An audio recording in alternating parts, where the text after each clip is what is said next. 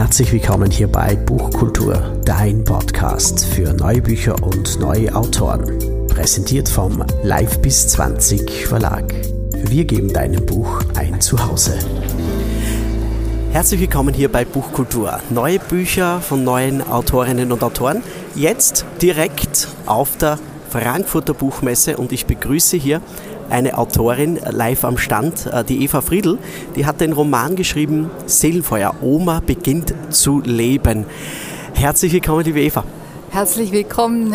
Ich freue mich so, dass ich da sein darf, Herbert.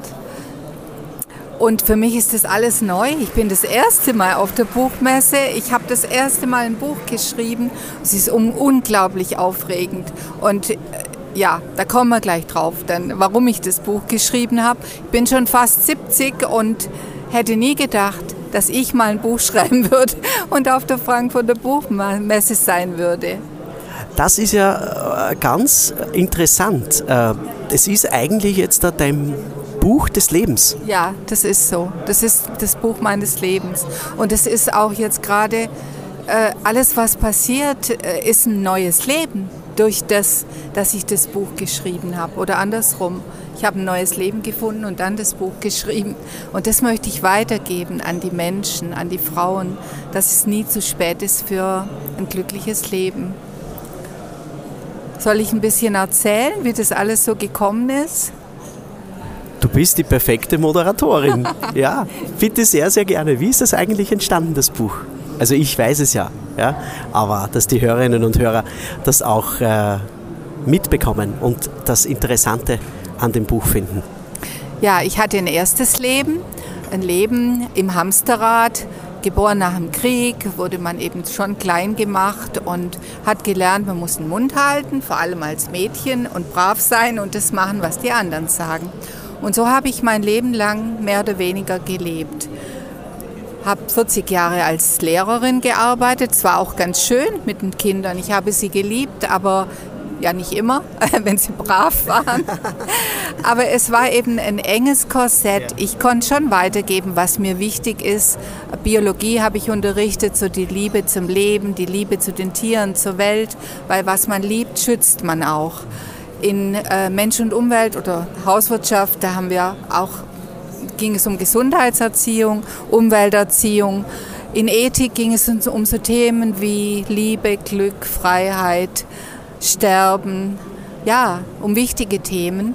Und äh, in, jetzt bin ich nervös, äh, was habe ich denn noch unterrichtet? Egal. Äh, und als ich am Ende der Berufstätigkeit ankam, und dachte, jetzt kommt die Freiheit und das Glück. Da kam die Krise. Und diese Krise war eigentlich mein größtes Glück.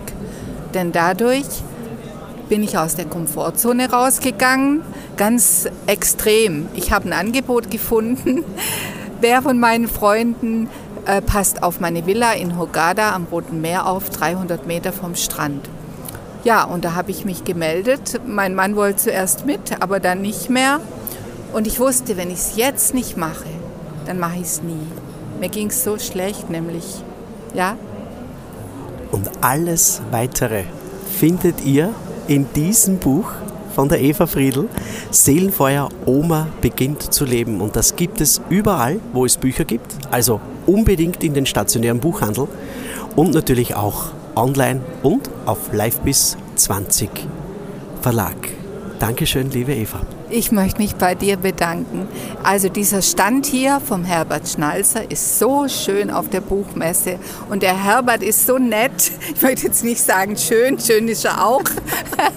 Und vor allem ist er nett und ich fühle mich total wohl hier an diesem Stand. Da sind überall so rote Lampen rote Sofas oder so Sitzbänke, viele Bücher, schön beleuchtet.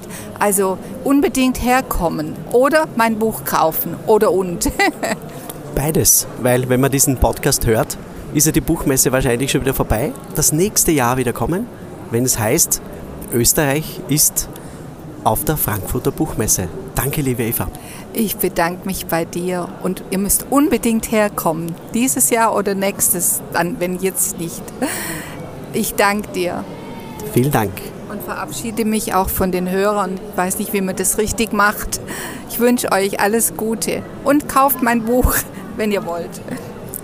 Ihr müsst.